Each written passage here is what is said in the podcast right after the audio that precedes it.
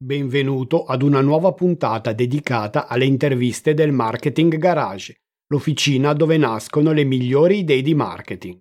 In questo format intervisterò solo imprenditori, direttori marketing e professionisti della comunicazione del marketing che hanno dimostrato di saper ottenere risultati significativi nel loro campo. Io mi chiamo Gianluca Testa e da oltre vent'anni sono un imprenditore consulente del settore marketing e digital founder di alcune realtà come For Incentive, For Contest e Memo Brand.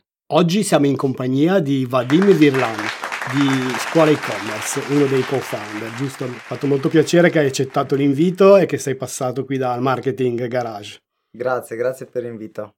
Sei una figura conosciuta nel mondo, nel settore, proprio perché anche tu comunque produci grandi quantità di video e di contenuti anche gratuiti a disposizione de- delle persone, di chi, di chi, vuole interessarsi soprattutto agli argomenti dell'e-commerce e di Amazon Marketplace no, per vendere su Amazon. Ecco. Vuoi aggiungere qualcosa a chi ancora per caso non ti conoscesse? Sì, allora, um, ormai da, diciamo, da circa 5 anni ci occupiamo in modo professionale di formazione, di consulenza nell'ambito della vendita online a 360 gradi. E la cosa, una delle cose più interessanti è che magari rispetto a tante realtà siamo partiti proprio come addetti ai lavori, quindi sporcandoci le mani, vendendo noi sul marketplace. Questo nel tempo è stato uno dei vantaggi che abbiamo cercato di valorizzare sempre di più in tutto quello che facciamo. Quindi lì dove abbiamo noi esperienza diretta, interveniamo direttamente. Lì dove non ce, la, non ce l'abbiamo, ci circondiamo di persone esperte che però portino avanti la stessa filosofia, quindi prima di tutto siano delle persone che fanno mm. e di conseguenza diventano anche dei formatori, dei consulenti. Sì, infatti, tra parentesi, sono stato anche cliente come Amazon, quindi ho, ho provato anche proprio con, le, con l'esperienza co, come seguite i clienti, ecco, quanto ci tenete comunque che il cliente rimanga soddisfatto. Ecco, ho detto questo. Poi naturalmente non è un video sponsorizzato questo, eh. io so, ho voluto fortemente Vadim per la sua competenza, ecco, quindi facciamo due chiacchiere che sono sicuro che interesseranno tutti quelli che si occupano di e-commerce, di vendita su Amazon o chi magari vuole diventare un professionista del settore, lavorare all'interno per le aziende che, all'interno di, di, quest, di questi settori qua. Ecco. E una domanda che faccio sempre a tutti e come ti sei avvicinato per la prima volta a questo mondo di, di Amazon? Qual è, qual è stata la scintilla che ha fatto scattare ecco, questa tua passione, che poi è diventato il tuo lavoro principale, diciamo? Sì, allora io dico sempre una cosa, che io sono una persona prestata a questo settore, mm. nel senso che ci sono tante persone native nel settore digital, nel settore IT, perché magari eh, senti l'imprenditore che dice no ma io a 20 anni ho fondato la mia azienda di software, poi abbiamo cominciato a fare e-commerce, poi abbiamo eh, cominciato a fare altro. Io in realtà mi occupavo di tutt'altro, quindi eh, il mio punto di forza, per così dire, era l'aspetto commerciale e l'aspetto delle lingue, perché mm. parlando fluentemente quattro lingue wow. eh, ho girato il mondo, quindi lavoravo nel settore più industriale, industria della lavorazione della pietra naturale, quindi mm. marmo, granito, prodotti per la lavorazione, per cui non c'entrava assolutamente nulla, nulla con il settore e-commerce. E tutto è nato un po' da, dall'ambizione, dall'ambizione di dire no, mh, mm, sento che quel settore non è proprio nelle mie corde, sento che voglio fare qualcosa di più e allora lì abbiamo cominciato un po' a cercare il cosa. Nello stesso tempo, essendo comunque essendo comunque un millennial, quindi essendo comunque nato con i computer, con il cellulare, ero abbastanza vicino alla tecnologia, quindi la sapevo utilizzare come consumatore e così via. E man mano questa curiosità, insieme a mio socio Mattia, ci ha spinti a dire ok, proviamo a fare qualcosa a tempo perso. Però sia per una questione economica, sia per una questione di orari, non potevamo aprire un negozio fisico a tempo perso, perché io ero in giro per il mondo, lui aveva un altro lavoro e di conseguenza abbiamo detto facciamo qualcosa online. E da lì abbiamo provato diversi canali, quindi sai le solite cose, certo, vendi qualcosa certo. su subito, io portavo in valigia qualcosa dall'estero che magari qui mancava, mettevamo online, quindi le solite cose un po' da privati. Finché poi guardando online, eccetera, eccetera, siamo arrivati no, a, a, a sentir parlare sempre di più di Amazon. Ovviamente parlando anche l'inglese, seguendo i canali esteri, abbiamo visto che stava prendendo sempre più piede questa cosa della vendita su Amazon e lì abbiamo avuto il click di dire ok, ma questo giochino qua che stiamo facendo può diventare un business vero e proprio che però è in linea con la nostra mancanza di tempo, con i nostri orari rigidi e può essere un inizio di un qualcosa. Ed è proprio così che siamo partiti. Poi anche lì all'interno del progetto, insieme a Mattia, abbiamo cercato di valorizzare un po' le nostre competenze. Quindi io magari mi occupavo più della parte pubblicità, prodotto e così via, fornitori, perché era quello un po' più il mio forte. Lui invece, essendo in Italia, quindi dovendosi spostare meno in giro per il mondo, si occupava della parte logistica, della parte insomma anche un po' più tecnica e così via. E, in questo modo proprio siamo partiti. No, poi apprezzo molto la vostra realtà perché avete sempre comunque divulgato contenuti di valore per le persone. Comunque anche, anche senza dover comprare necessariamente nulla, avete comunque sempre fornito con generosità contenuti validi, subito applicabili. Ecco, quindi penso che questo poi alla lunga possa portare al successo. No? Penso che sia quello che è accaduto un po' per, per voi, no? una crescita costante, graduale, sempre... Sì, sì, eh, ti ringrazio. Eh, effettivamente è così. Mm, secondo me il punto di partenza è sempre un po' la filosofia con cui affronti le cose. Cioè io mi ricordo all'inizio, quando noi siamo partiti a lavorare con Amazon, la cosa che eh, mi faceva entusiasmare così tanto era proprio questa ossessione di Amazon per i clienti, che era un po' una cosa che faceva già parte della mia filosofia, perché commercialmente quando anche andavo in giro cercavo di fare del mio meglio eh, con i clienti, insomma di venire incontro ai clienti. E spesso anche mi ricordo che magari certe azioni che facevo io non erano neanche quelle che l'azienda per cui lavoravo condivideva, per cui mi muovevo un po' anche per conto mio su certe, certi aspetti commerciali, perché volevo che il cliente fosse soddisfatto al massimo. Quando ho trovato un'azienda così ossessionata in questo senso, ho detto, caspita, wow, è bello, cioè io voglio andare in questa direzione e quindi rispondere velocemente ai messaggi dei clienti, se c'era un problema, mm. sostituire il prodotto. A noi non pesava particolarmente perché dicevamo questo è un business, noi vogliamo andare nella direzione di Amazon, semplicemente poi quando si tira la riga si vede se questa filosofia funziona anche dal punto di vista dei numeri, ma altrimenti ci stava, ci stava benissimo parentesi, una cosa che magari eh, appunto non sta benissimo a tanti venditori che cercano un po' di remare controcorrente, no? Quindi mm. dire no, ma qui ma Amazon fa questo, fa quell'altro e lì diventa un po' una, una cosa in eh. salita, però poi magari ne parleremo anche di questo. Ecco, detto questo, questa filosofia anche l'abbiamo tras- trasferita poi nella divulgazione perché lì tendenzialmente hai due approcci o dai le cose a contagocce mm. e quindi c'è questa scarsità, no? c'è questo mindset di scarsità, quindi ti do il minimo indispensabile perché il mio pro- primo obiettivo è vendere e così via. Oppure apri i rubinetti e, e il fiume in piena, quindi dire ok, io non ho paura di condividere tutto quello che so, ma semplicemente perché so che i miei clienti giusti arriveranno. Cosa si intende? hai paura di quelli che prendono le informazioni e non comprano niente. Mm. Ma tanto quelli non compreranno lo stesso, perché non è il tuo target di persone. Quelle persone che vogliono fare da autodidatta ti porteranno comunque un beneficio, perché parleranno bene in giro di te. Dirò, ho, ho imparato quella cosa gratis grazie a questo canale. Quindi comunque ti faranno pubblicità. Per cui non hai niente da perdere, solo da guadagnare. Le persone che invece compreranno da te acquisiscono ancora più fiducia proprio perché eh, hai dimostrato sul campo la tua competenza. Quindi se uno parte con la filosofia giusta, eh, si rende conto che poi a prescindere dal successo grande o piccolo, ma comunque questa cosa ti porterà molto di più rispetto a dare le cose con il contagocce. Sì, condivido assolutamente questa filosofia, ecco, assolutamente. quindi complimenti da questo punto di vista, esatto. Parli- iniziamo a parlare un po' di e-commerce, andiamo un po' più nel, nel, nel vivo. Ecco.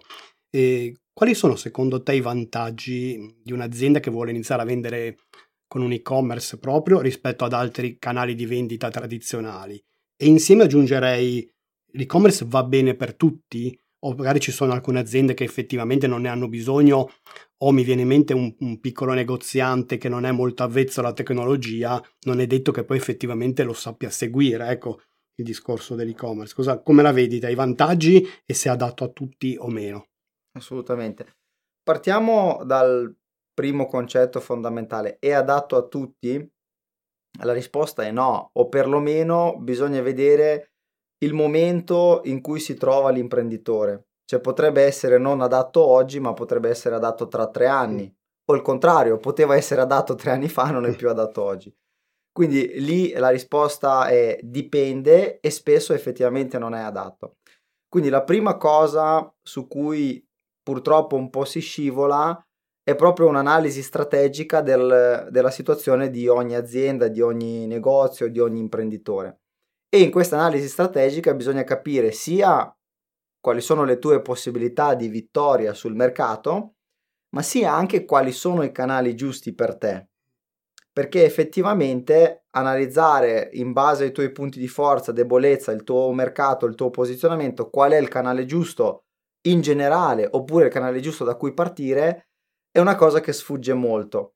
Poi a questo ovviamente si aggiunge l'ignoranza in senso buono eh, degli imprenditori e la eh, diciamo bravura commerciale che però viene utilizzata magari a volte un po' in modo negativo delle persone che ne sanno e che però ognuno cerca di vendere la sua cosa. Quindi arriva quello del sito, ti vende il sito, arriva esatto. quello delle pubblicità, ti vende la pubblicità. Quindi l'imprenditore effettivamente si trova in difficoltà e viene trascinato un po' da queste forze in gioco, eh, mentre manca una partenza solida nel dire guarda, a prescindere da quello che vendo io, la cosa giusta per te è questa. Ok? E, e, da, lì poi, e da lì poi si parte. Poi, detto questo, quali sono ovviamente i vantaggi dell'e-commerce? Allora, io dico sempre una cosa, un concetto, che l'e-commerce è un po' come fare la cosa difficile oggi per avere la vita più facile domani. Perché? Perché il mondo dell'e-commerce, a prescindere dai risultati potenziali, è comunque una strada un pochino più difficile da affrontare, è più costosa, è più complessa, è più articolata, ci vogliono più forze in gioco, più conoscenze e così via. Ma nel lungo termine è anche quella che, attenzione, se è la strada giusta per te, può darti una stabilità maggiore un controllo maggiore del tuo business. Faccio un esempio semplicissimo, la lista delle email, la lista clienti. Amazon non ti dà l'accesso ai suoi clienti, è come se ti noleggiasse la sua lista clienti, ma tu non sei padrone di questa lista. Con, l'e- con l'e-commerce, una volta che tu cominci ad implementare i sistemi corretti per accumulare queste email, questi contatti, puoi fare una serie di operazioni di marketing quindi anche a costo zero. Non è mai a costo zero perché quel prezzo sì, l'hai sì, già sì. pagato anticipato. Però diciamo che da un certo punto in poi diventa un po' a costo zero perché puoi mandare dei WhatsApp, puoi mandare delle email e puoi fatturare anche quando arrivi a spegnere le campagne. Quello che è, più difficile da fare con, con certi marketplace. Per cui, mettendo un piccolo riassunto a questo concetto, io direi che il marketplace spesso è molto comodo e molto interessante perché ti dà subito un'accelerata iniziale, quindi è più facile ottenere risultati con i marketplace per tutta una serie di motivi, il brand forte di Amazon, eh, i la, clienti la fiducia del consumatore nell'acquistare con la carta di credito. Esatto, quindi una serie di motivi ti dà quell'accelerata iniziale. E in più, una cosa che spesso sottovalutano soprattutto i piccoli è che è una bella palestra. Io dico, impara dai grandi, cioè Amazon, loro sono dei grandi, ma al di là del fatto che ti piacciono o meno, ma come puoi comprare con un click su Amazon, non puoi farlo con, con gli altri e-commerce, quindi impara dai grandi e prendi ispirazione anche per il tuo e-commerce, fatti un po' di palestra, vedi perché loro ci tengono così tanto alle spedizioni, vedi come si muovono, quindi impara questo bagaglio per poi trasferirlo anche sul tuo e-commerce. Per cui non solo puoi avere un canale che accelera le tue vendite e ti dà già dei risultati economici, ma diventa anche una bella palestra eh, in modo da partire da un qualcosa che però non è così articolato come il tuo e-commerce. Che probabilmente al giorno d'oggi per fare e-commerce il titolare comunque deve capirsene, deve approfondire, entrare dentro, perché come dicevi l'agenzia ti può vendere l'e-commerce fatto e a volte si commette l'errore che avere l'e-commerce, dice, il grosso del lavoro è stato fatto, invece in realtà dobbiamo iniziare da quel punto, di, da quel punto lì, quindi tutta la gestione, la promozione e tutto quello che viene, giusto? Quindi... Esatto, quindi avere l'e-commerce è, come si dice spesso, è un po' la, la cattedrale nel deserto, mm. quindi un po' come avere un sito senza però la SEO, senza, senza tutto il lavoro anche di promozione e così via. E, ehm, e, io penso che ultimamente gli imprenditori stiano diventando molto più intelligenti su questo aspetto, semplicemente perché si sono già scottati in passato, hanno fatto degli e-commerce, hanno fatto dei siti che poi sono rimasti fermi o mezzi fermi e quindi ha capito che non, hanno capito che non è sufficiente.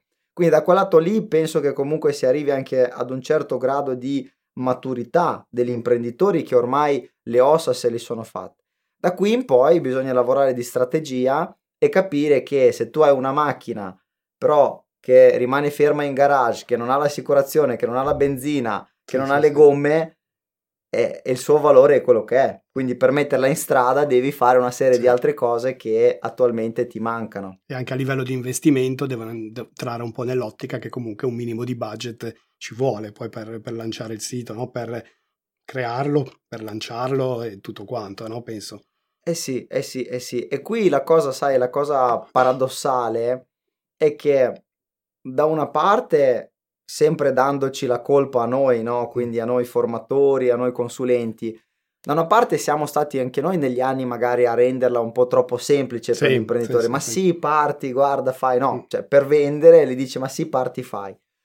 Dall'altra parte però è anche l'imprenditore che dovrebbe un po' rendersi conto e farsi la domanda, ma scusami, ma se questo strumento così potente mi può dare visibilità a livello nazionale, internazionale, mi può portare migliaia e migliaia di clienti, ma perché dovrebbe costare meno che aprire un negozio fisico o un bar all'angolo della strada? Esatto, e se esatto. tu sei un imprenditore intelligente capisci che c'è un'incoerenza.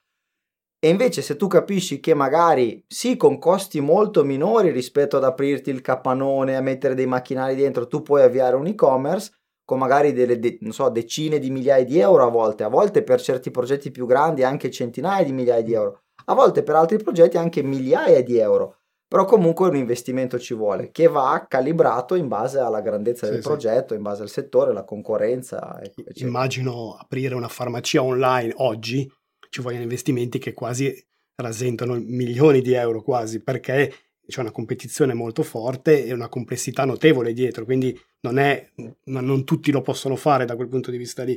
E deve essere chiaro questo. Mm, probabilmente stanno un po' morendo dall'altra parte quei i siti che e-commerce un po' venivano definiti di dropshipping. In mm. realtà dropshipping è una gestione logistica, non è, però ormai veniva accomunato il termine, no? Col apro il prodotto, il, l'e-commerce monoprodotto, lo faccio arrivare dalla Cina direttamente alla persona. Questo, questo fen- con consegne molto lunghe, tra parentesi, magari 20 giorni di, di consegna. Questo fenomeno mi sembra ormai un po' stato abbandonato e forse è giusto così. Cosa ne pensi? Allora, io mi ricordo eh, una frase no, del mio ex titolare che, che, diceva più una cosa è difficile e più marginalità c'è. E questa è una semplice verità no, del, del mondo del business e al contrario il dropshipping che ti viene venduto come una cosa facile dovrebbe allarmarti perché se è facile vuol dire che lo possono fare tutti. Se lo possono fare tutti, le barriere di ingresso sono basse, quindi con poca competenza, con pochi soldi, con poca voglia di fare, uno entra nel mercato. Quando questo succede i margini si abbassano e il mercato finisce per tutti. Quindi dovremmo andare tendenzialmente verso le cose più difficili, verso le cose più complesse, verso le cose che abbiamo meno voglia di fare, sì. ok? Invece il dropshipping ehm, rientra un po' in quella categoria, come anche come anche tanto legato alla vendita su Amazon, eh? poi magari mm. tocchiamo anche quell'argomento, dove in realtà era vero, era più vero anni fa, perché lì non era una questione di bravura, lì era una questione di corsa a, a chi trova prima loro, nel senso che c'era tanta ignoranza in giro, si partiva tra i primi, per cui i più bravi, i più veloci effettivamente facevano soldi mm. con il dropshipping, ma semplicemente perché il primo che arriva meglio alloggia. Sì, sì, sì, Man mano che il mercato si è evoluto e si è popolato di tanti player, queste dinamiche cominciano ovviamente a perdere. Facciamo anche degli esempi, non so, ci sono dei siti che eh, ti danno all'ingrosso i prodotti da mm. vendere in dropshipping. Ma anche lì la domanda è se il loro modello di business è dare questi prodotti a tanti, esatto. qual è poi il vantaggio competitivo di questo? Ora io non voglio dire che ad oggi non c'è gente che faccia soldi col dropshipping, io sono convinto che ce sì, ne sì, sono. Sì, assolutamente. Però magari se uno si mette lì dalla mattina alla sera, è super focalizzato, è, è dieci anni che fa solo quello e quindi riesce a strapparsi un vantaggio competitivo tutti i giorni, sicuramente funziona per quella persona, per quella realtà. Se uno parte un po' alla leggera pensando che questa è la prossima cosa che luccica, magari c'è più rischio di farsi del male. Ma mi fa piacere che hai affrontato il discorso di approcciare le difficoltà, perché è proprio il leitmotiv che è emerso da tutti gli ospiti che sono venuti nel marketing garage, che si sono susseguiti, è proprio questo voler affrontare la, la complessità proprio perché lì è, è, proprio lì che si nascondono le opportunità più grandi. Ecco. Poi io logicamente la semplicità è la cosa migliore, ma deve essere una semplicità che deriva da una complessità risolta. Mm, cioè, se tu hai risolto tutte le, le, complessità, però hai fatto la differenza rispetto a chiunque altro, allora sì che puoi, puoi aver creato un modello che apparentemente da fuori può sembrare anche semplice, ma poi in realtà semplice non lo è, non lo è per nulla. Ecco. Quindi mi ha fatto piacere che hai, che hai, detto questa cosa che la, è molto mia, la condivido molto. A livello di piattaforme, giusto per fare qualche nome, eh, tu hai qualche consiglio particolare? Io nella mia visione vedo, cioè per partire il WooCommerce, no? il, il um, Shopify il gradino, il gradino dopo, un pochettino più strutturato, poi per progetti più importanti si arriva ad usare magari PrestaShop oppure Magento. Tipo, ad esempio, mi viene in mente, volessi fare una farmacia online, come dicevamo, che la vedo un po' come la massimo della complessità, probabilmente andrei anche su una piattaforma Magento. E voi per esperienza cosa, cosa usate, cosa consigliate. Naturalmente anche lì dipenderà dal tipo di progetto, immagino, ecco, però certo. giusto per dare magari un consiglio ecco, a, chi, a sì. chi, sta iniziando, a chi vuole a guardare, iniziare a guardare qual, un po' il, il, mondo, cosa gli offre. Ecco. Assolutamente. Allora, eh, i dati comunque dicono che WordPress e Shopify sono quelle più utilizzate al momento, no? Proprio perché magari l'azienda quando parte non ha particolari esigenze e quindi sono delle piattaforme che fanno benissimo il loro lavoro. Allora, io farei un ragionamento a monte, a livello strategico. Cioè, quando tu prendi la patente, cioè che macchina ti serve? Ti serve una Ferrari? Ti serve una Lamborghini? Probabilmente no, perché magari ti fai del male, la distruggi e quindi crei danni. Addirittura ti serve una macchina che non abbia troppi cavalli, quindi magari che, so, che consumi poco, eccetera, eccetera. Questo per dire che eh, l'evoluzione della piattaforma deve seguire l'evoluzione del progetto. Quindi all'inizio noi consigliamo di partire con piattaforme come WordPress, come, come Shopify, se, attenzione, se il progetto si può permettere quel tipo di piattaforma, se già il progetto parte più complesso e ci sono più budget e ci sono più esigenze di personalizzare l'esperienza del cliente, ovviamente lì si affrontano piattaforme come PrestaShop, Magento, eccetera. Per persone normali, diciamo che hanno un progetto normale, tante volte questo risolve già tutta l'esigenza. C'è un altro fattore che è interessante da ragionare, da determinare. Allora, se un imprenditore che vuole sporcarsi le mani, vuole intervenire sulla piattaforma, hai già dei collaboratori che possono intervenire sulla piattaforma, ecco, considera anche l'aspetto complessità tecnica e di gestione. Quindi noi spesso diciamo, vuoi un po' smanettare anche tu con il tuo team? Guarda, fai Shopify, è più semplice, non devi star lì magari ad avere complessità, magari qualche complessità in più come eh, su un WooCommerce, WordPress, eccetera piuttosto che il contrario, magari WordPress è più adatto a te per altri motivi, considera anche questo aspetto. Quindi il fatto di dire ok, voglio essere più autonomo negli interventi oppure ho già qualcuno interno esperto WordPress che so che mi è comodo così, ecco, sono aspetti da considerare a livello di strategia. Poi sull'aspetto della piattaforma in sé, ripeto, io la guarderei più come un'evoluzione, quindi parti dalle cose che costano meno, eh, che sono più semplici da gestire per te, ottieni dei risultati e poi cresci in base alle tue necessità. Ti sta stretta? Cioè è un po' come, come una camicia che diventa stretta? Ok, comincia a guardarti intorno e comincia magari a eh, pagare anche delle piattaforme che costano di più, che ti danno quello che ti manca eh, da quest'altra parte. Per cui questo sì. è.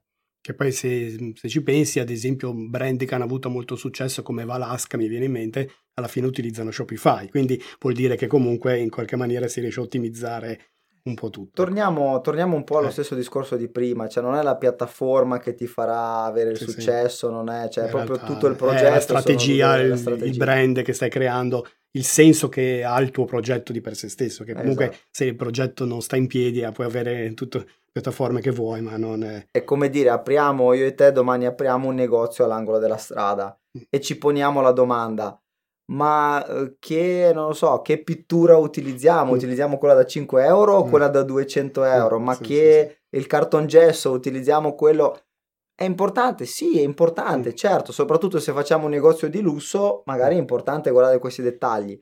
Però da lì ad arrivare a portare dentro il cliente, a fare la pubblicità, a fare la vendita, a fare la formazione al commesso in modo che non ti spaventi il cliente, capiamo benissimo che tra la vernice che applicheremo sul muro e il successo del negozio c'è tutto un percorso da fare. Prima hai parlato del, dell'importanza poi comunque di creare un e-commerce che anche quando spegni le campagne comunque gli ordini continuano ad arrivare, ci sia comunque un flusso continuo di persone sull'e-commerce. Quali strategie metti in campo per, fare, per ottenere questo? Perché sicuramente c'è il discorso SEO, ma è un discorso un po' più a lungo termine.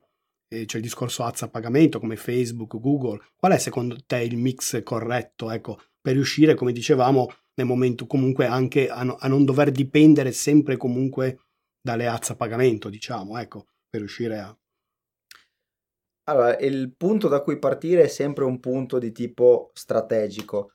Quindi qual è il mio obiettivo? Il mio obiettivo è monetizzare, quindi guardo solo il denaro o il mio obiettivo è costruire una base di clienti nel medio e lungo periodo? Quando io ho deciso che per me sono importanti entrambe le cose, per esempio, che di solito è un buon equilibrio, certo mi interessa fatturare nel breve, però mi interessa anche raccogliere i contatti, coltivarli, creare una relazione con i miei contatti. Allora comincio ad innescare dei meccanismi come meccanismi di pop-up, quindi cattura del mm. contatto email, eh, meccanismi di mh, automazioni di email marketing dove magari una volta che il cliente è entrato nel mio database comincia a ricevere delle email periodiche che le ricordano di noi, che magari raccontano la storia dell'azienda, che magari recuperano il carrello abbandonato e così via. E poi da lì in poi si parte con delle campagne più mirate in base alle festività, in base magari a certe occasioni dove io posso inviare delle mail per ottenere delle vendite dalla mia lista. Per cui io direi che il consiglio è quello di lavorare in parallelo, ricordarsi che il fatturato immediato è importante, ma è un po' come la parabola dell'acquedotto e del portare l'acqua con sì, i secchi. Sì. Quindi devo portare l'acqua con i secchi perché non posso morire di sete, devo sopravvivere, devo fatturare, devo fare utile. Però nello stesso tempo devo costruire pian piano il mio acquedotto, quindi le mie campagne di email marketing, marketing automation, strumenti di cattura dei contatti, in modo da avere il mio database, in modo da cominciare ad educare il mio database su chi sono, sulla storia della mia azienda, sui vantaggi dei miei prodotti e creare un rapporto con il mio database perché poi il successo delle mie vendite sarà direttamente proporzionale a, eh, al rapporto e alla fiducia che loro hanno in me e nel mio brand. Perché anche lì poi cioè, si può aggiungere no, un aspetto un po' più sottile del dire ok, io ho fatto eh, le automazioni, ho raccolto i contatti, provo subito a vendere ma non funziona. Perché? Perché probabilmente non hai costruito un rapporto quindi anche lì fare tutto in maniera meccanica non è sufficiente. Torniamo un po' al concetto dei video su YouTube. Cioè se i video su YouTube fossero tutti solo orientati alla vendita, probabilmente non si creerebbe quell'effetto positivo che si crea sul mercato. Stessa cosa anche lì. Vedi i tuoi contatti come una mucca da mungere continuamente, anche quando il latte è finito, o vedi, vedi i tuoi sì. contatti come una risorsa come delle persone che hanno dei pensieri, delle emozioni dall'altra parte, delle esigenze, quindi devi comunicare con loro, devi creare un rapporto con loro. Assolutamente. E, ehm, ti volevo fare una domanda, Cato, cosa ne pensi su un trend che sta per arrivare che considero abbastanza importante da analizzare, no? ovvero la possibilità che darà presto Google Shopping, ad esempio, di acquistare direttamente all'interno di Google Shopping mettendo la carta di credito cosa che, che farà ugualmente anche Facebook, eh, con Instagram, eh, TikTok, addirittura anche su WhatsApp, sulla chat di WhatsApp permetteranno di acquistare eh, direttamente con la carta di credito. Tu come lo vedi? Io che ho il mio e-commerce, questa nuova tendenza di questi grossi player di voler comunque far passare la vendita dalla loro piattaforma e poi girarti l'ordine di fatto, ecco. Però il fatto che, che comunque eh, questo è un pochettino un problema perché tendiamo a perdere il controllo su quello che sono le nostre vendite, no? Quindi tu come vedi come questa possibilità che, che potrebbe maturare nei prossimi anni, ecco? Ah, io la vedo come una tendenza eh, naturale dell'evoluzione delle cose. Faccio l'esempio con la strada statale e l'autostrada.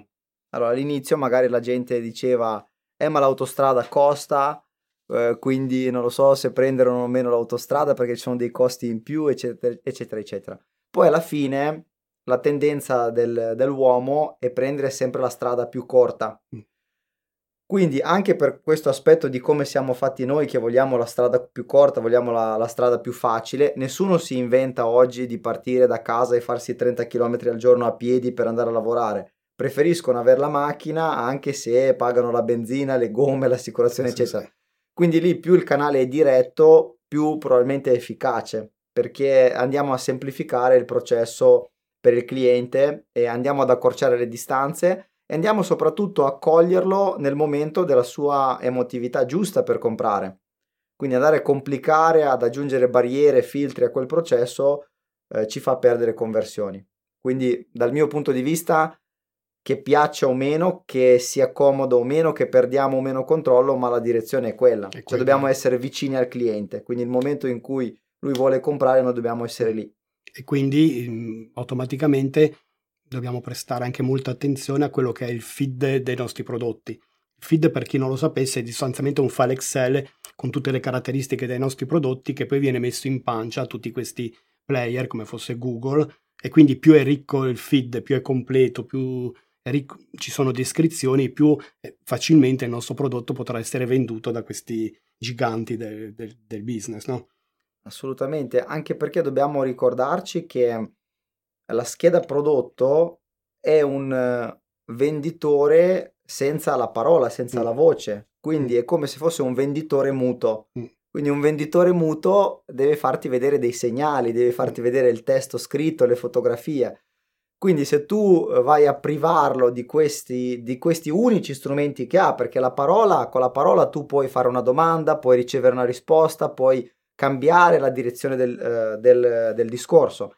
Invece lì sei un po' blindato, quindi o dici tutte le cose giuste in quel format e quindi convinci e catturi la vendita oppure la perdi. Quindi meno informazioni diamo, meno qualità diamo alle foto e più spazio lasciamo ai nostri concorrenti, ovviamente andiamo a scoprire il fianco e di conseguenza a perdere le vendite. Questo vale anche per Amazon, per, Assolutamente. quindi è la stessa cosa anche per Amazon. E in questo contesto probabilmente conta anche molto quello che è il nostro brand, la creazione del brand, perché se noi vendiamo come mille altri il telefonino Samsung, probabilmente diventerà difficile competere in un contesto di questo tipo. Se noi siamo stati bravi a creare un'immagine, un brand e quindi far crescere la brand awareness del, dei nostri prodotti, allora a quel punto lì eh, Google Shopping sarà costretto comunque a mandarlo da noi a comprare, a far comprare il nostro prodotto. No?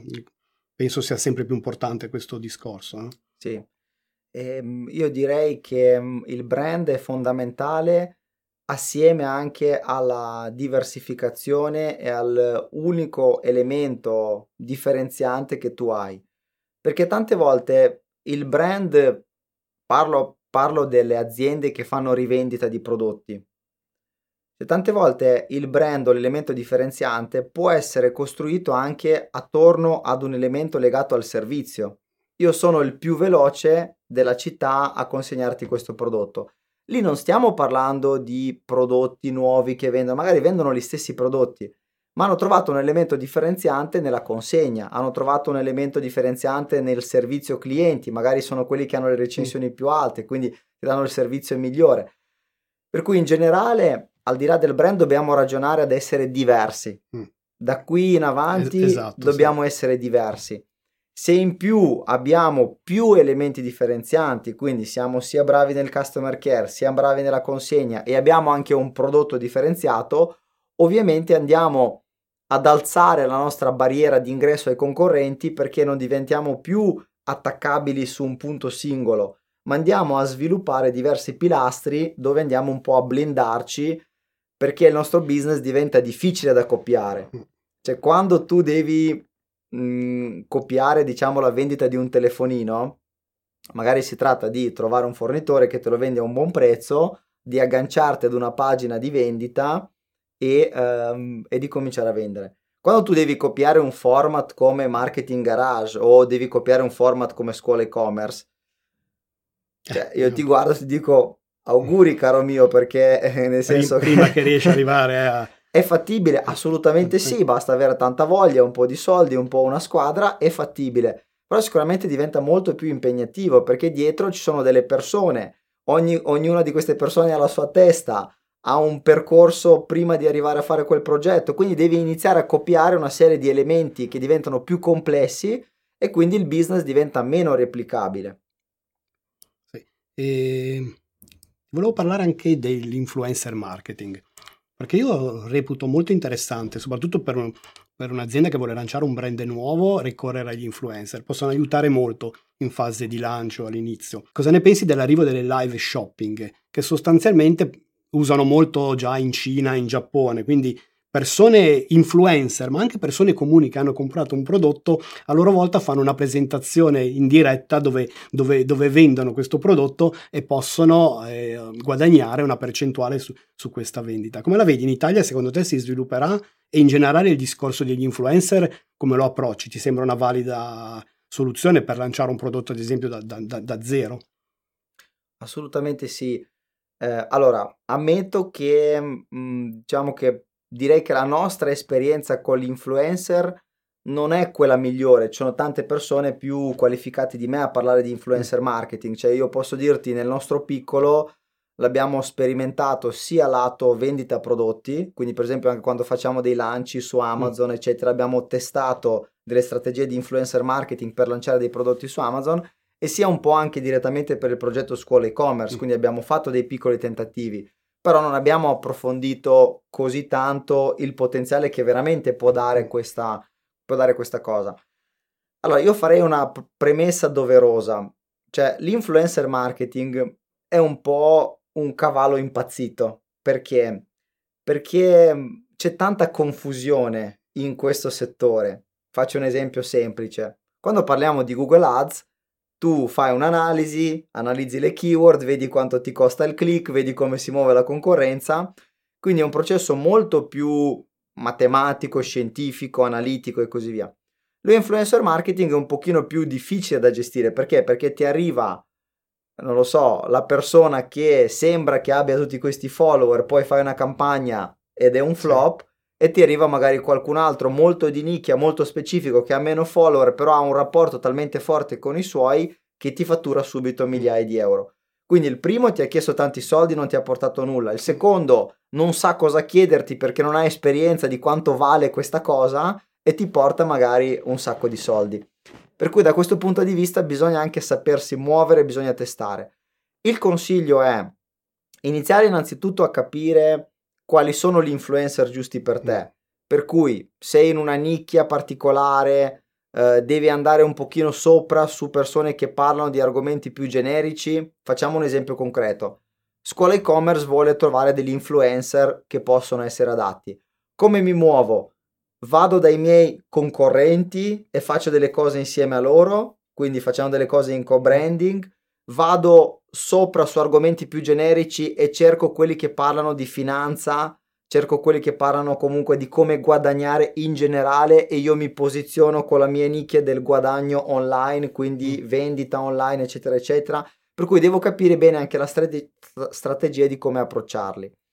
Punto numero due è una volta capita la strategia è cominciare a testare in piccolo, quindi magari anche fare dei test con l'influencer, quindi non andare subito a fare campagne da 20, 30, 40 mila euro, con, non lo so, influencer a livello nazionale. Da, da evitare assolutamente. Ma partire in piccolo e cominciare a conoscere questo mm. mondo. Quindi parti con l'influencer, quello mm. più piccolino, dagli magari, non lo so, il prodotto gratuito, dagli 200-300 euro, dagli anche 2-3 mila euro se comunque sei un'azienda strutturata. Però parti, cominci a mm. misurare un po' i risultati e da lì in poi, insomma, con l'esperienza che accumuli puoi alzare sempre l'asticella e andare verso influencer di fama nazionale che sicuramente possono spostare le montagne, però ovviamente avendo già un bagaglio sai anche come approcciarti, quanto vale il loro lavoro, sì, sì. come misurare l'impatto di quello che fanno mm. e così via. Poi la seconda domanda, eh, se non sbaglio, era quello dei live shopping, live shopping e così via. Social e-commerce, sì. chiamiamolo ecco come... Quello, allora, quello direi che è una bomba, nel senso, in senso positivo. Non so dirti Mhmm, come partirà questa cosa in Italia? Penso, penso di sì, nel senso che ci arriveremo. L'Italia l'ha sperimentato solo motivi fino adesso un po' seriamente, no? i mm. negozi di abbigliamento che hanno già provato a fare qualcosa in maniera un po' più seria. Dalle sì. altre parti è molto più diffuso, bisogna capire se la differenza di cultura, anche se da noi sarà la stessa cosa anche da noi o meno. Eh. Io credo che comunque anche qui ha delle potenzialità molto interessanti. Allora, dal mio punto di vista, mh, mhmm, è interessante su due aspetti. Innanzitutto ritorniamo al concetto di influencer, mm. per cui quanta fiducia ha il pubblico nella persona in cui presenta, che presenta il prodotto e lì rientriamo in dinamiche uh, di influencer marketing. Ok, per cui le persone hanno fiducia, presentano un prodotto, il prodotto si vende. Il secondo aspetto è il concetto della vendita. Quindi il prodotto è più semplice da vendere ha una fascia di prezzo da acquisto impulsivo? Benissimo, magari una scheda prodotto fatta bene con un video sotto di 30 secondi emozionale mi può bastare. Il prodotto comincia a essere un pochino più complesso, comincia a essere più costoso, ecco che lì entrano in campo delle dinamiche dove il video, una persona, quindi la televendita, no? la classica sì, televendita, sì, sì. mi può dare una grossa mano perché magari ci sono degli aspetti tecnici da spiegare, magari ci sono dei benefici che io in una scheda prodotto faccio fatica a spiegare, mm. o magari l'entusiasmo e il carisma della mm. persona che parla mi può fare una differenza enorme.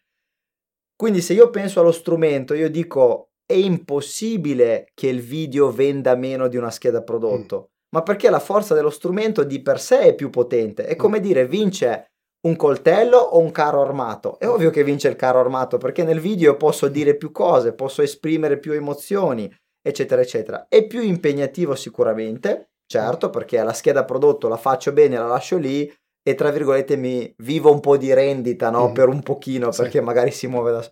Il video richiede uno sforzo, devo rifarlo, devo organizzarmi, devo presentare il prodotto, devo trovare la persona giusta, eccetera, eccetera. Però è, è assolutamente efficace. Mm. Faccio un parallelo il discorso dei webinar. Mm, sì. Perché la gente non compra prodotti da 2, 3, 4 mila euro dalla pagina di vendita?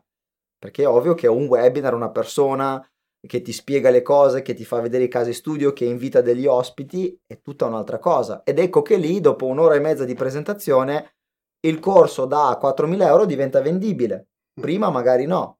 Stesso concetto anche lì, uguale. Sì. Bene, passiamo adesso alla seconda parte de- dell'intervista, quella che riguarda un po' di più il marketplace Amazon. L'hai già accennato prima quando parlavamo di e-commerce. Come dobbiamo vedere Amazon? Perché io mi sono fatto una mia idea, nel senso che secondo me non è né un benefattore dell'umanità, nel senso che è pronto, che è lì solo per far guadagnare te, no? nel senso come chi vende, ma neanche il diavolo in persona, nel senso che logicamente sei a, in casa sua, fa, fa il suo interesse, ma c'è il grosso vantaggio che ti dà accesso a mi- milioni di clienti ultra fidelizzati che hanno fiducia nel, nel comprare su Amazon. Quindi dobbiamo tenere, no, penso, un giusto equilibrio no, di pensiero. Tu come la vedi questo eh sì. approccio? Eh sì. Allora, a me piace fare sempre un po' queste metafore no, per rapportare no, alle cose che conosciamo bene. Purtroppo c'è questo aspetto psicologico di noi esseri umani che tendiamo a generalizzare. Per cui tu conosci me, io conosco te e dici ok, questa persona è buona o cattiva, ma senza guardare le sfumature. Magari io sono un buon professionista, però dopo, non lo so, sono cattivo nella mia vita privata. Mm. oppure il contrario. Quindi un, un, abbiamo un cantante che ha una voce splendida, poi però, non lo so, di notte si trasforma in un serial killer. Ok, quella persona è buona o cattiva? Per chi ascolta la sua musica è la persona più, più brava del mondo, poi di notte si trasforma in un serial killer. Quindi il paragone con Amazon è questo, cioè dobbiamo distinguere le sfumature. Dobbiamo capire che Amazon è uno strumento, dobbiamo vederlo in maniera neutrale, quindi non metto dei pregiudizi e buono o cattivo, dico ma questo strumento come potrebbe essere utile a me? Mm. Qual è il modo più intelligente per sfruttare questo strumento senza essere sfruttato dallo, dallo strumento? Mm. Perché poi lì diventa un, un gioco sì. di furbizia, no? Quindi o io, o io sfrutto lo strumento, o lo strumento magari potrebbe trasformarsi a sfruttare me. Devo essere consapevole che Amazon è più grande di me, più potente di me, eh, che sono io che devo stare alle, rego- alle regole del gioco. Cioè è un gioco di potere. E così come tu non ti inventeresti, magari, non so, a, ad andare a combattere da solo contro un intero paese, contro un governo, contro, cioè, è normale, cioè, devi valutare il gioco di potere e come ti posizioni tu all'interno di questo gioco di potere. Capito questo, e una volta che cominci a farti le, cose, le domande giuste, allora dici ok, come posso sfruttarlo? Quindi cominci a buttare giù un business plan, cominci a guardare la marginalità, cominci a capire se effettivamente fa per te e che beneficio ti potrebbe dare. Devi anche valutarlo nell'ambito del tuo progetto a 360 gradi. Essere su Amazon mi comporta un beneficio anche per gli altri canali di vendita o mi crea invece dei danni? Cioè avere il mio prodotto su Amazon è positivo o negativo? Perché attenzione, ci sono certi brand che hanno detto no, Amazon sminuisce il mio prodotto, io vado certo. fuori.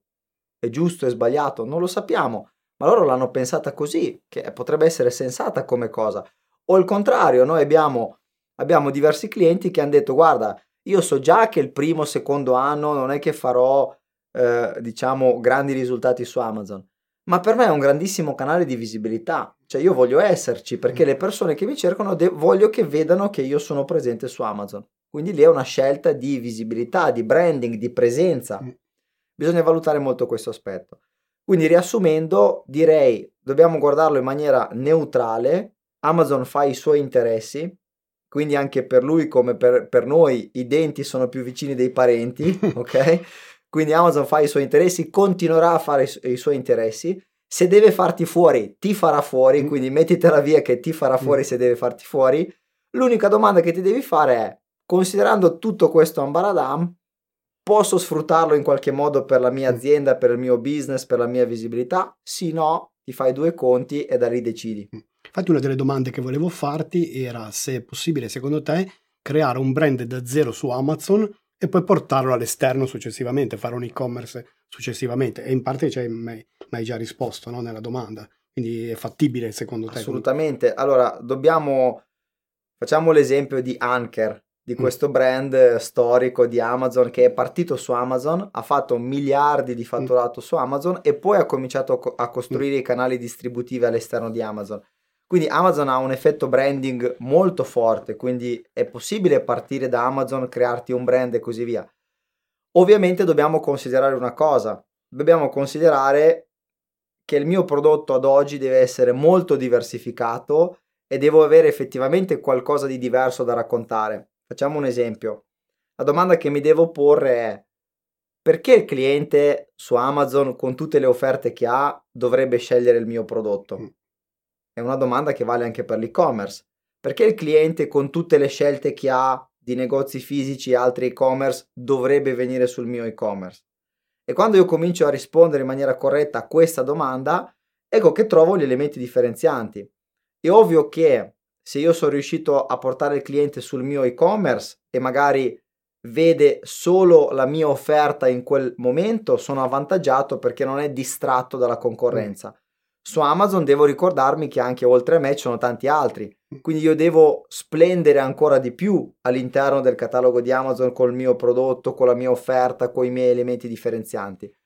Quindi man mano che andiamo avanti diventa più difficile, sì, ma è assolutamente possibile anche perché tutta la visibilità che ti dà Amazon eh, è veramente enorme. L'altro punto però è questo, non dobbiamo illuderci che parto su Amazon creo il mio brand e dopo porto via i clienti di Amazon. No, quello è impossibile. Quello. Non dobbiamo illuderci su questo perché perché al di là dei trucchetti, metto il bigliettino da visita nel pacco di Amazon, cioè, ok, vabbè, non si può fare per Amazon, sono le, le, le stesse co- le, le, classiche cose no? che, che, tutti sanno e nessuno dice niente, nel senso che Amazon sa che è una cosa diciamo, che più o meno tanti fanno, eh, tu sai che secondo il regolamento di Amazon non lo devi fare, però tutto sommato non ti porta neanche sto gran traffico sull'e-commerce, ma perché? Perché dobbiamo ricordarci che il cliente di Amazon non compra da Amazon il tuo, per, per il tuo prodotto, ma compra da Amazon per il servizio che dà Amazon. Quindi il cliente di Amazon è fidelizzato al servizio, al brand di Amazon, alla consegna veloce, al reso facile. Sono quelle le cose che piacciono ai clienti. Poi che sia il tuo prodotto o un altro, sì, se il tuo va bene, sono contenti anche di quello, però non è l'elemento sì, che sposta sì, le sì, cose. Quindi dovresti piuttosto chiederti, al di là del prodotto, quali sono le altre cose che posso fare nel mio e-commerce in modo da essere più interessante. E lì poi si apre, si apre insomma un mm. capitolo, per esempio negozi iper specializzati. Io ho dovuto comprare dei ricambi per un motorino storico, no? un po' questa mm. passione.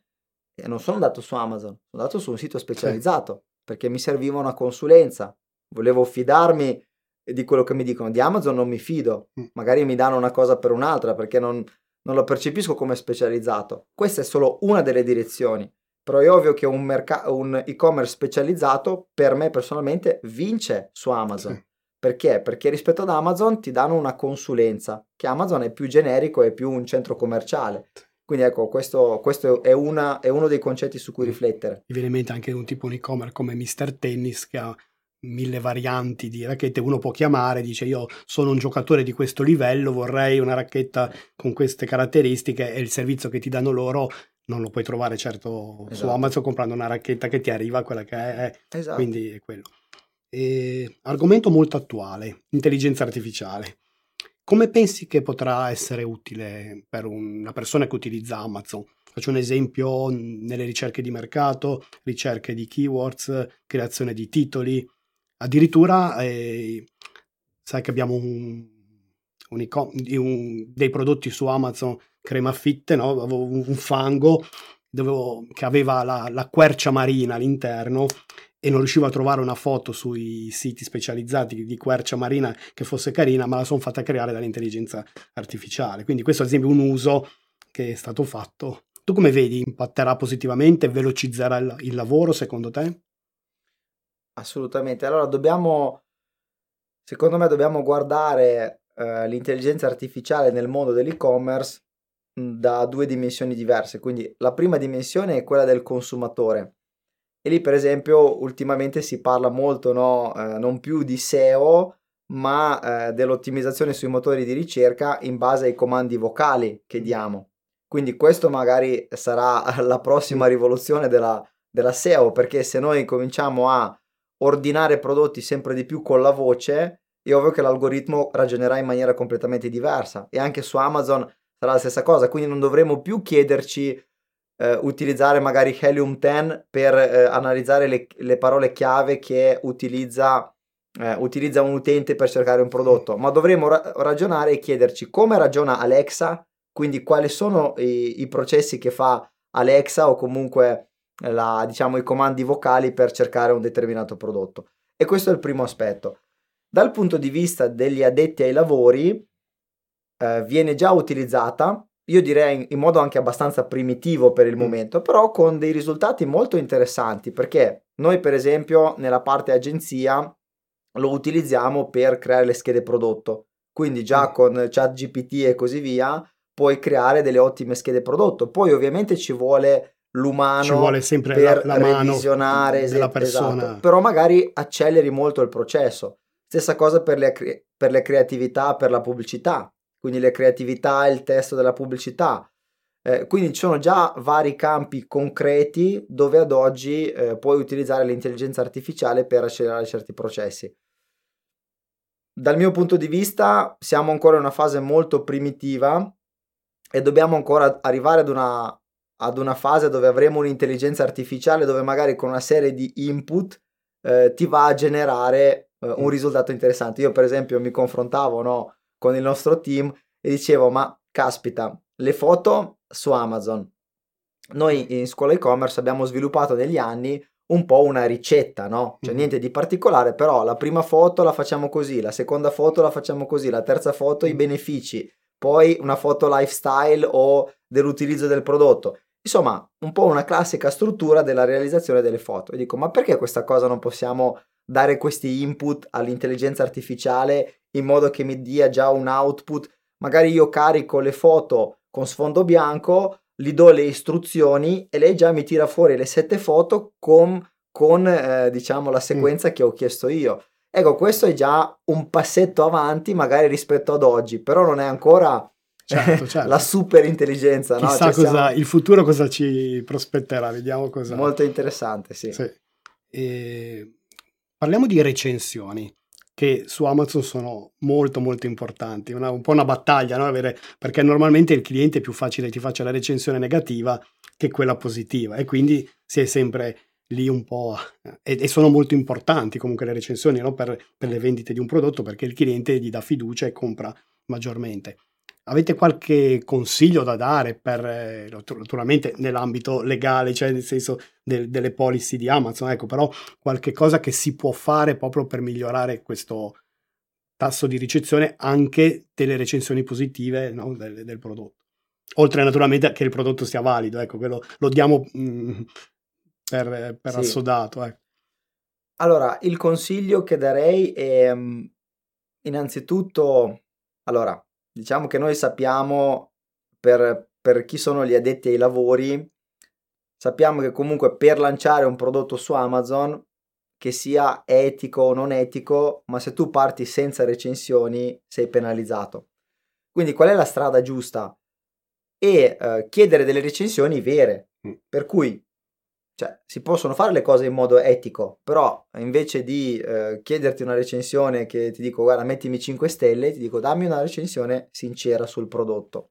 E quindi questa è un po' una via mm. che si può fare. Però effettivamente avere uno zoccolo duro di recensioni serve anche per questioni tecniche. Se io comincio a fare pubblicità su quella scheda prodotto che ha zero credibilità, zero recensioni, mi costa molto di più, non converte, quindi sono veramente in difficoltà. E questa è una prassi che eh, comunque viene fatta. All'inizio è un po' uno zoccolo duro di recensioni, dobbiamo accumularle in tutti i modi che ci vengono in mente. Anche perché, scusa se interrompo, se uno ha poche recensioni e arriva una recensione di una stella negativa, il, la media scende drasticamente e poi è difficile anche eh, recuperare. È difficile recuperare, assolutamente. Quindi questo è una cosa da tenere in mente. Fatto questo, però, dobbiamo ricordarci che mh, mm, la cosa veramente più importante poi è avere eh, un mercato, un prodotto forte, ok? E un servizio clienti forte. Adesso spiego meglio il concetto. Allora, le recensioni sono una percentuale delle vendite, quindi è una questione matematica. Se tu hai un ottimo prodotto, su 100 vendite ti lasceranno, non lo so, 2, 3, 5 recensioni in base alle percentuali, eccetera, eccetera. Quindi tu sai già che è inutile che ti aspetti 50 recensioni se la matematica è quella. Sì, Prima sì, devi sì. fare le vendite e poi di conseguenza arriveranno le recensioni. Numero due, oltre a questo aspetto matematico statistico, il prodotto deve essere veramente, ma veramente top del top del top. Ma per una questione logica. Mettiamo che io sia all'inizio bravo, quindi con i miei trucchetti poco etici accumulo, non so, mille recensioni, quindi sono davanti a te che invece mm. tu hai fatto le cose bene, eccetera, eccetera. Ma se il mio prodotto poi non, non, non regge, mm. comunque io poi riscivolo indietro, perché quelle recensioni vere che arriveranno andranno a, a far capire che tutto quello che ho costruito fino adesso è uh, un grande palcoscenico che non, non, corrisponde alla verità. Mentre il tuo prodotto che è veramente forte, che veramente con le vendite poi comincia a creare un volano di recensioni, allora accumulerai quel vantaggio competitivo che nessuno potrà battere. Quindi la forza del prodotto è fondamentale e poi il servizio e così via. Perché ci credo meno ad oggi negli strumenti di, eh, per sollecitare, mm. chiedere al cliente i vari software? Ci credo meno perché veramente i clienti sono super bombardati. Quindi semplicemente siamo diventati meno sensibili. Io mi ricordo, no, eh, Gary Vee, che è questo imprenditore uh-huh. in America, no? molto famoso che c'è sui, sui social, lui dice cioè, le email una volta no, negli anni 90 mandavi una newsletter era 100% di apertura, mm. poi è cominciato a scendere. Adesso, per esempio, qualche anno fa WhatsApp nessuno faceva pubblicità 100% di, di apertura, adesso avremo 80, poi avremo 70, mm. poi avremo 60, finché non andremo a distruggere quello strumento. Quindi quando la persona diventa poco ricettiva è inutile andare a martellare troppo su quella strada, concentrati sugli aspetti strategici che veramente possono fare la differenza. Quindi invece di mandare una mail in più di sollecito della recensione, concentrati a fare un ottimo servizio, concentrati ad avere un ottimo prodotto. Eh, e questo nel medio-lungo termine ti darà meno frustrazioni e forse più risultati. È l'unica strada, probabilmente è questa. Ecco. Ti chiedo una cosa, siccome lo, lo faccio io e non, non, ho ancora capito se è funzionale o meno, eh, utilizzo Amazon Attribution e faccio arrivare del traffico da Facebook direttamente sul mio prodotto, mm, oltre che magari fare le pubblicità su, su Amazon. Pensi che sia una cosa che abbia senso? Che avevo letto che Amazon comunque gli fa piacere se gli fa arrivare traffico dall'esterno, che lo vede comunque come una cosa positiva. Secondo te hai qualche raffronto? Io non ho ancora capito se, se funziona o meno. Ecco, tu hai qualche idea? Avete già testato? Allora, eh, sicuramente sì, cioè anch'io ho le informazioni che hai tu, che mm. comunque ad Amazon fa piacere. Eh, immagino proprio per questioni anche logiche, mm. nel senso loro dicono ok, più traffico mi porti, lo paghi più, te, lo, paghi, lo paga un'altra lo, persona. Lo, esatto, lo paghi te e magari guarderà oltre al tuo prodotto anche altri prodotti, mm. quindi c'è anche una certa logica in questo, ci siamo. Eh, io lì la risposta è io guarderei i numeri, perché... Mh, è difficile dire se funziona o meno, cioè nel nostro caso, dalla nostra esperienza, abbiamo fatto anche dei lanci o comunque abbiamo utilizzato del traffico esterno che tante volte si è rivelato meno costoso del traffico interno delle pubblicità di Amazon. Altre volte invece le campagne interne hanno funzionato molto meglio, per cui lì, lì mi darei semplicemente un periodo di test e poi andrei a confrontare i risultati, perché è, è abbastanza soggettiva la situazione in generale se ti costa meno e ti porta più vendite è, è sempre una, è un'ottima cosa, per cui lì farei un ragionamento puramente numerico. Parlavi prima di strumenti come Helium 10, possono essere altri strumenti tipo Zone Wizard. Che Zone Wizard, esatto, eh, Jungle Scout. Tutti gli strumenti, sono... esatto. E per quanto riguarda invece le, le pubblicità, eh, pensi che ci siano strumenti per automatizzarle o comunque le, la preparazione manuale di campagne più sofisticate su vari livelli che possono essere eh, campagne manuali, campagne automatiche, mix. Eh, noi facciamo a volte delle campagne all'interno della nostra stessa scheda prodotto per evitare che sotto compaiano altri concorrenti, ad esempio. No? Io le chiamo campagne di protezione, poi non so tecnicamente protezione del prodotto, poi non so tecnicamente se hanno un nome. Ecco. E tu come la vedi? Cioè, avete una vostra strategia, immagino, no? di di, per pianificare queste campagne. Naturalmente ci vorrebbe un video probabilmente solo per questo, quindi magari giusto se ci dai un accenno, ecco, da... Sì, allora, eh, qui mi viene un po' da sorridere perché essendo nel settore, conoscendo anche altri partner che effettivamente sviluppano no, questi software e, e, così via, tante volte no, facevamo la battuta di fare una cosa uomo contro macchina, no? Quindi diciamo mettiamo il software, mettiamo il nostro migliore, il nostro migliore esperto di campagna e vediamo chi vince.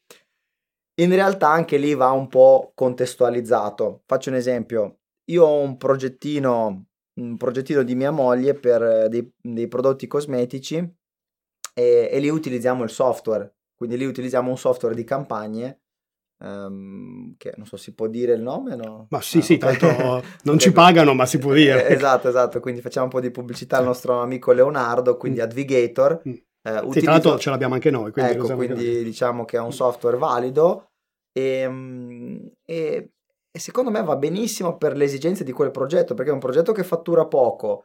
Eh, diciamo è un progetto startup, abbiamo pochi prodotti, fattura poco, quindi non sarebbe neanche sostenibile mettere una persona che ci metta le mani ok? Nello stesso tempo, nello stesso tempo con l'agenzia eh, abbiamo dei professionisti che invece ci mettono le mani dentro gli account. Perché secondo noi, poi Leonardo mi dirà che non è vero niente, che il software comunque batterebbe, batte sempre, batte sempre la persona. Dal nostro punto di vista, invece, mh, con la persona si possono fare delle cose interessanti eh, dove magari eh, la macchina che ragiona in maniera magari unidirezionale, la persona a volte un po' sfida anche l'algoritmo, quindi trova dei, dei bug di sistema dove va un po' magari anche a mm, sfidare sì, l'algoritmo. Sì, sì. Allora, almeno ci piace pensare che sia così. Poi, se tu mi dici, guarda, è vero o no, avete mai provato a fare una cosa proprio mm. uomo contro macchina fatta bene? Ad oggi, secondo me, non l'abbiamo ancora fatta bene. Ti posso dire che ci sono account dove mettiamo il professionista, ci mette le mani, ottiene dei risultati interessanti, dove magari secondo noi il software non potrebbe arrivarci. Ci sono invece delle situazioni dove vale la pena andare con il software, sia per una questione di economica, perché non devi pagare l'agenzia, la persona che te lo fa, e sia per una questione magari anche di risultati. Quindi è un po' ecco, un argomento aperto ad oggi. Sì. E mi dai una battuta solo, magari velocemente, su cosa è successo con gli account vendor che Amazon ha deciso di, di chiudere, non so se tutti o una parte, e secondo te dove, come mai ha preso questa decisione?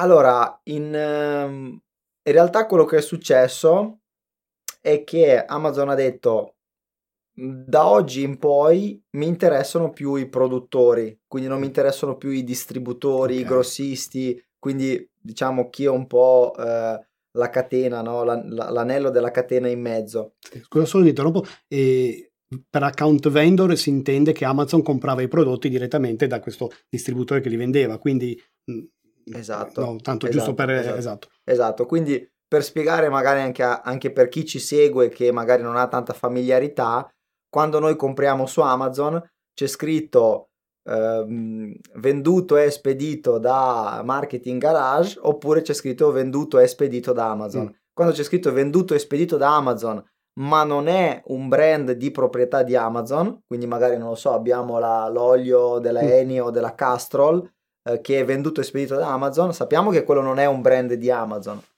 e quindi viene gestito con il vendor. Quindi Amazon ti dice vuoi diventare mio fornitore? Mi spedisci i prodotti, poi mi arrangio io internamente a venderteli e così via. Quindi ha cambiato politica, ha detto adesso non voglio più i distributori all'interno del vendor, voglio di più i produttori e così via. Probabilmente perché vogliono andare ad ottimizzare la marginalità, andare direttamente alla fonte eh, e di conseguenza fanno, fanno queste scelte. Quindi ad oggi mh, mhmm, è un processo graduale, non è che hanno chiuso completamente, hanno, hanno spento la luce, basta, non vendi più. Però è un processo graduale, infatti noi conosciamo, abbiamo anche un partner con cui collaboriamo molto bene, che si è trovato proprio vittima di questa situazione, un vendor con 5 milioni di fatturato. Esatto, ci sono eh, anche volumi d'affari importanti, importanti in questo, sì, sì, in questo sì. ambito. E lui adesso si sta muovendo, si sta riorganizzando perché dice, cioè, questa cosa ha vita medio-breve, non so quanto dura il gioco, però devo già eh, riorganizzarmi certo, in questo senso.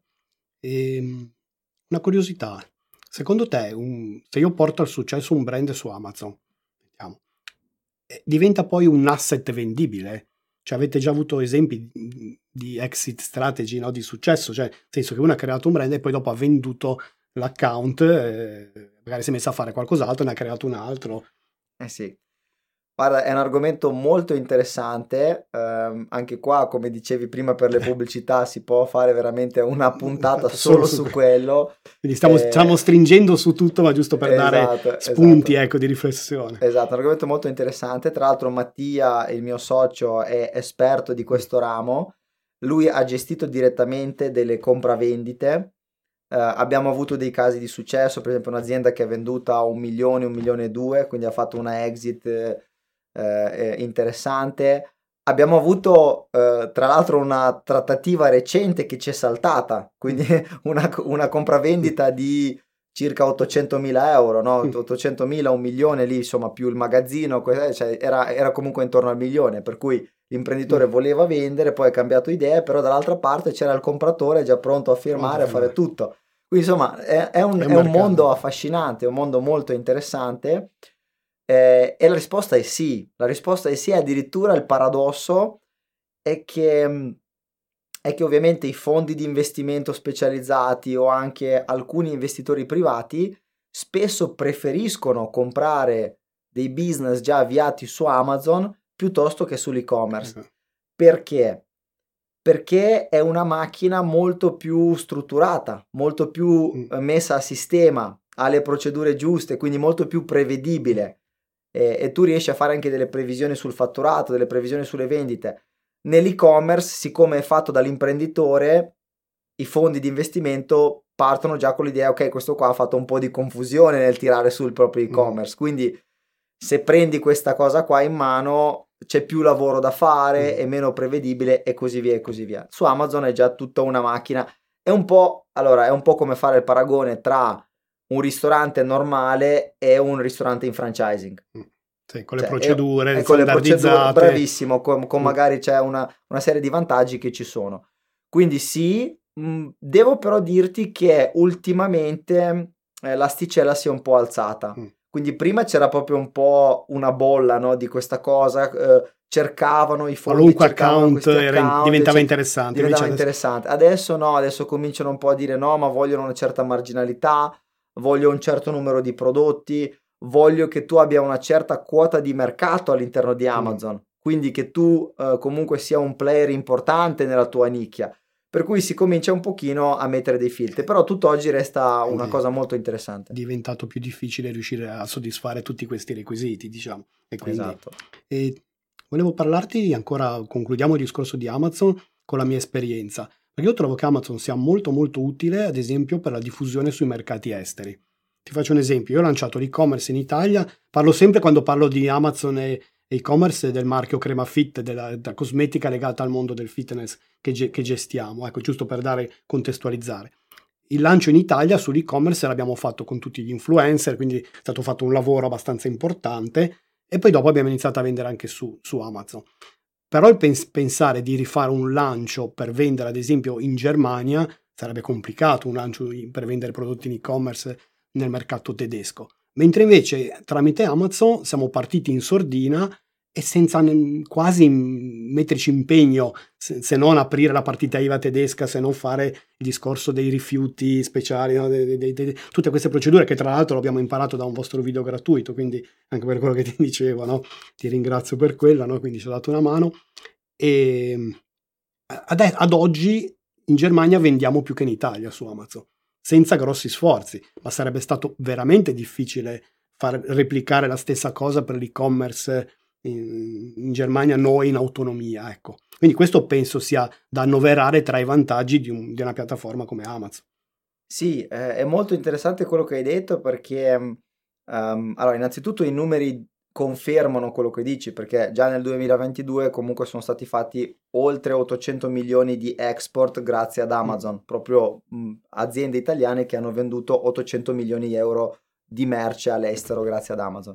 Quindi i numeri lo confermano e questo trend è crescente. Ma l'altra cosa interessante è, è che la cosa bella di Amazon è che se tu impari come lanciare un prodotto in Italia, mm. la dinamica resta la stessa, cambia il mercato, cambia la lingua, cambia la concorrenza, però il processo che devi seguire è lo stesso.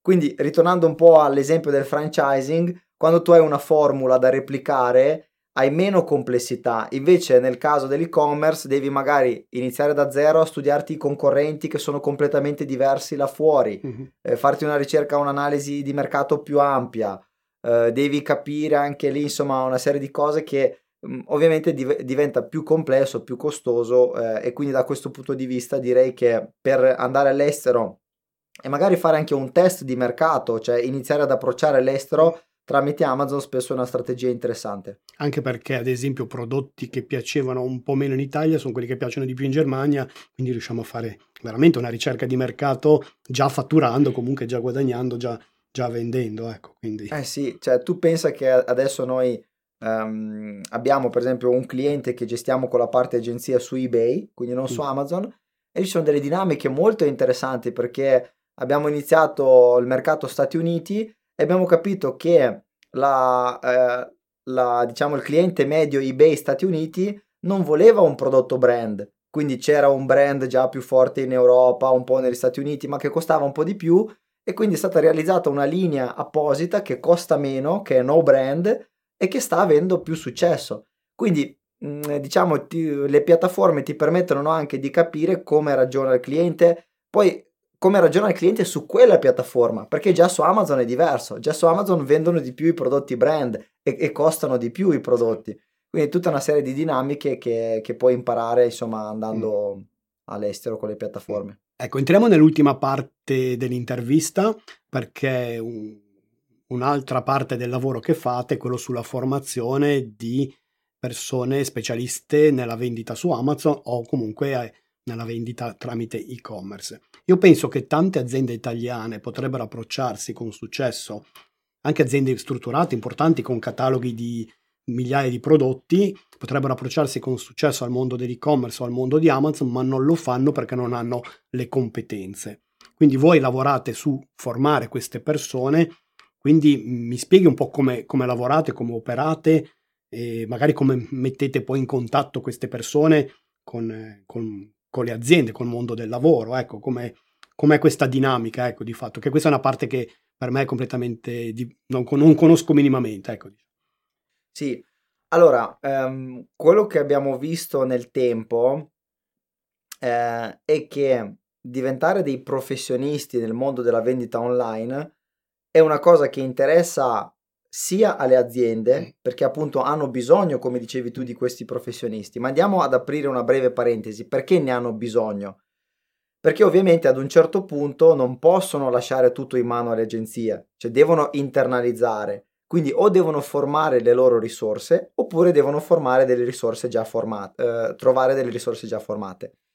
Spesso comunque succede un po' una cosa ibrida, perché noi per esempio come scuola gli diamo tutte le competenze, il percorso di formazione e tutto, poi ovviamente loro completano la loro formazione sul campo in azienda, perché poi magari ci sono delle sfumature, delle dinamiche, quindi eh, io comunque direi che anche dopo la nostra formazione non è che arrivano subito delle macchine da guerra, arrivano un pochettino grezzi, però già con una base molto forte per la parte pratica, perché comunque arrivano dei teorici, no? magari mm. hanno fatto sì, le cose, sì. hanno fatto un po' di esperienza, uno stage, però comunque devono poi ingranare all'interno dell'azienda. Per cui le aziende ne hanno bisogno per ovvi motivi, l'e-commerce eh, comincia a prendere un ruolo sempre più importante all'interno dell'azienda, qualcuno lo deve gestire e quindi c'è bisogno di persone che lo facciano. Dall'altra parte però questa cosa interessa molto anche le persone. Ti faccio un esempio. Allora, dalle statistiche sembra che noi abbiamo più corsisti e studenti eh, di persone che già magari lavorano, hanno un lavoro e vogliono reinventarsi, mm. piuttosto che ragazzi giovani. Eh, questo non, cioè, non l'avrei pensato. È ecco. interessante, no? Mm. Perché allora ci possono essere vari mm. motivi. Magari perché ancora, non lo so, i genitori dei ragazzi giovani non si fidano abbastanza di scuola e-commerce e preferiscono dare i soldi, non so, alle mm. piuttosto che ad altre, eh, ad altre società magari più conosciute. Non so, potrebbe essere un motivo eh, I motivi possono essere vari, però la cosa interessante è che questa cosa veramente interessa sia ai neodiplomati sia ai, neolaureati, cioè noi abbiamo un po' ragazzi magari che non hanno fatto una laurea, ragazzi, ragazzi appena laureati, ragazzi, c'è cioè tante persone che lavorano, come dicevo, e vogliono reinventarsi. Perché queste professioni, al di là di tutto, offrono dei vantaggi interessanti. Allora, aspetto economico interessante i professionisti bravi vengono pagati bene, perché dopo o lavorano come liberi professionisti, gestiscono più mm. clienti, o vengono assunti, ma comunque un e-commerce manager, un Amazon account manager ha la possibilità di guadagnare bene. Perché? Anche qui è importante sottolinearlo. Perché è un po' come il commerciale del futuro. Mm. Cioè l'Amazon account manager o l'e-commerce specialist porta soldi all'azienda. Quando tu porti soldi all'azienda, o vieni compensato con un, un bel fisso, oppure magari ti possono riconoscere anche una percentuale sulle vendite se la cosa è giustificata. Di conseguenza, ecco che tu cominci a lavorare al risultato, ecco che la tua possibilità di guadagno comincia ad aumentare. Tralasciando l'aspetto economico, la flessibilità. Lavori online, puoi lavorare da casa, puoi, puoi spostare la residenza e lavorare, non so, dalle Canarie o da Dubai. Ah, sì, nomade digitale. Nomade digitale, quindi anche questo è un vantaggio le mamme che hanno bisogno di più flessibilità perché magari non gli interessa fare 8, 10, 10, 12, 16 ore di lavoro al giorno, vogliono lavorare, affiancare magari un e-commerce manager eh, o un Amazon account manager e comunque avere una certa flessibilità. Cioè, collegandoci no, anche al problema del, della grant resignation, no? che, quindi de, delle aziende che mm. perdono lavoratori, cioè, è tutto collegato se ci mm. pensiamo, perché poi arriviamo noi di scuola e-commerce che diciamo no, basta fare il dipendente, fai questa cosa che è più interessante, no? Quindi stavamo ascoltando una conferenza proprio col mio socio, diceva eh, è colpa nostra no? che, che, che, danno le dimissioni perché dopo gli diciamo guarda, fai questo lavoro che è più figo e, e vieni pagato meglio, sei, sei, più, sei più contento. Quindi è tutto un po' collegato. Il terzo aspetto che dobbiamo considerare è la specializzazione. Perché noi l'abbiamo chiamato l'Amazon Account Manager? Perché è già un mondo abbastanza grande da garantirti una professione specializzata. Quindi così come ci vuole l'idraulico, l'elettricista, eccetera, ad un certo punto ci vuole una persona che veramente ci metta la testa solo su un marketplace così grande come Amazon.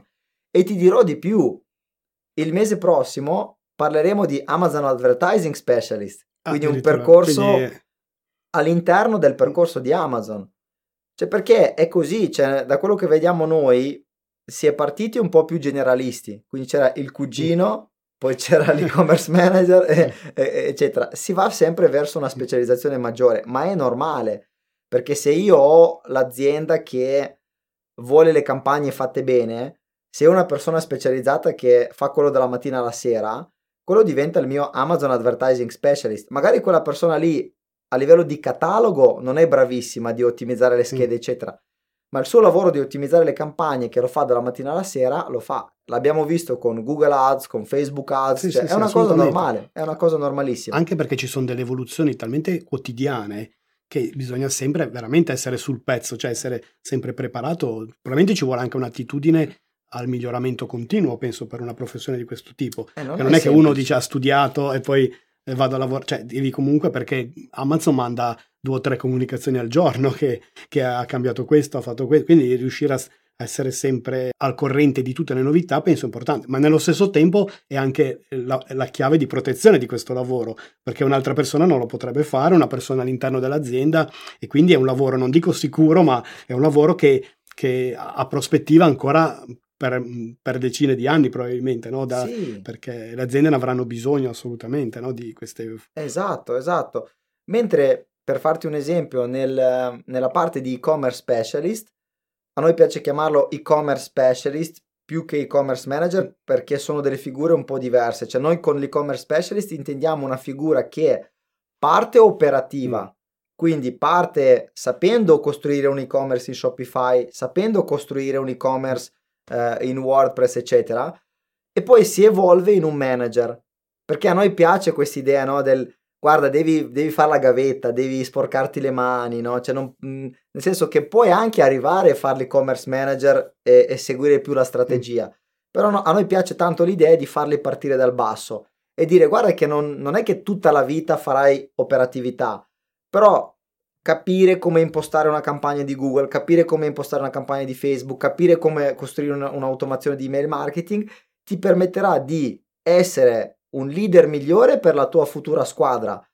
O se non ci sarà la possibilità di avere una squadra perché è una startup, di poter intanto avviare tu il progetto. Quindi questa è un po' la filosofia che applichiamo in quel mondo. Poi ovvio che siamo consapevoli che un e-commerce specialist non può essere un one man show, Certo. Eh, perché già lo vediamo su Amazon che comunque è un campo più ristretto. Sull'e-commerce ancora. figuriamoci, è ancora più ampio, quindi la squadra ti serve. Però ti serve anche essere padrone della parte sì, operativa, sì, sì. capire un po' dove metterci le mani quando serve. Eh, assolutamente interessante, penso sia un'ottima opportunità per i ragazzi e come dicevi te anche per chi ha perso il lavoro, per chi vuole più disponibilità di, di tempo libero oppure essere disponibile da altre parti del mondo, lavorare che è molto allettante, ecco questo mm. discorso. Concludiamo l'intervista con, al- con, domande un po' più personali che facciamo solitamente a chi viene a trovarci al Marketing Garage.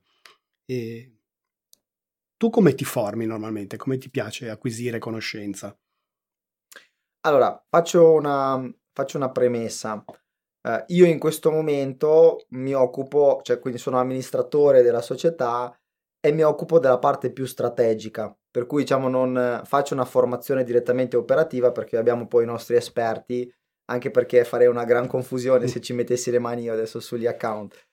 Eh, detto questo, la cosa che ho visto che funziona di più per me ehm, è sicuramente, diciamo, andare a cercarmi le informazioni in maniera mirata quando mi servono. Mi piace molto parlare con esperti, con consulenti, con mentori e quindi andare a prendermi um, esattamente quella cosa che mi serve da una persona che l'ha già fatta. Questo mi dà eh, una sensazione un po' di eh, tagliare gli angoli e arrivare dritto al dunque. Questo aspetto è dettato anche un po' dal mio ruolo e dal fatto che magari a volte non posso permettermi o magari a volte sono pigro no, a mettermi a guardare una cosa troppo lunga, troppo sì, dettagliata, no? Però ecco, questo è sicuramente un modo eh, in cui mi piace formarmi. E poi ascoltando comunque i miei collaboratori, i miei colleghi, eccetera, eccetera. Quindi questo direi che è una delle modalità. Poi per il resto, in generale, essendo appassionato eh, sia di quello che faccio, ma anche un po' del mondo, anche della crescita personale, mi piace leggere. Mentre arrivavo qui da te, ascoltavo audiolibri mm. perché così sfrutto i sì, tempi sì. morti, no? Um, e quindi diciamo che imparo sempre qualcosa. Uh, mi guardo anche dei, dei video, quindi video mm. Uh, video su YouTube. Insomma, um, direi che è un po' a 360 gradi, però come ti dicevo, la preferenza è comunque andare proprio dritto al punto, eh, parlando con persone esperte, con persone che hanno già fatto quello che io ho ancora intenzione di fare e chiedere a loro la strada migliore per affrontare il determinato problema. Nel marketing eh, si dice sempre che dobbiamo partire dal perché, anche le aziende partono da un, da un, da un perché. Cos'è che ti guida a te? Cos'è che ti fa alzare la mattina che, contento che vuoi dare il tuo lavoro? Ecco, quali sono i tuoi valori? Ecco, Cos'è importante veramente per te? Ecco. Allora, è una bellissima domanda e um, è una domanda che ovviamente ci poniamo sia a livello aziendale mm. sia a livello personale. Io ti risponderei in maniera molto semplice. Allora, quello che è importante per noi è fare le cose fatte bene. Mm. Nel senso che abbiamo diversi progetti, formiamo imprenditori, facciamo consulenza, facciamo gestione account, eh, formiamo professionisti.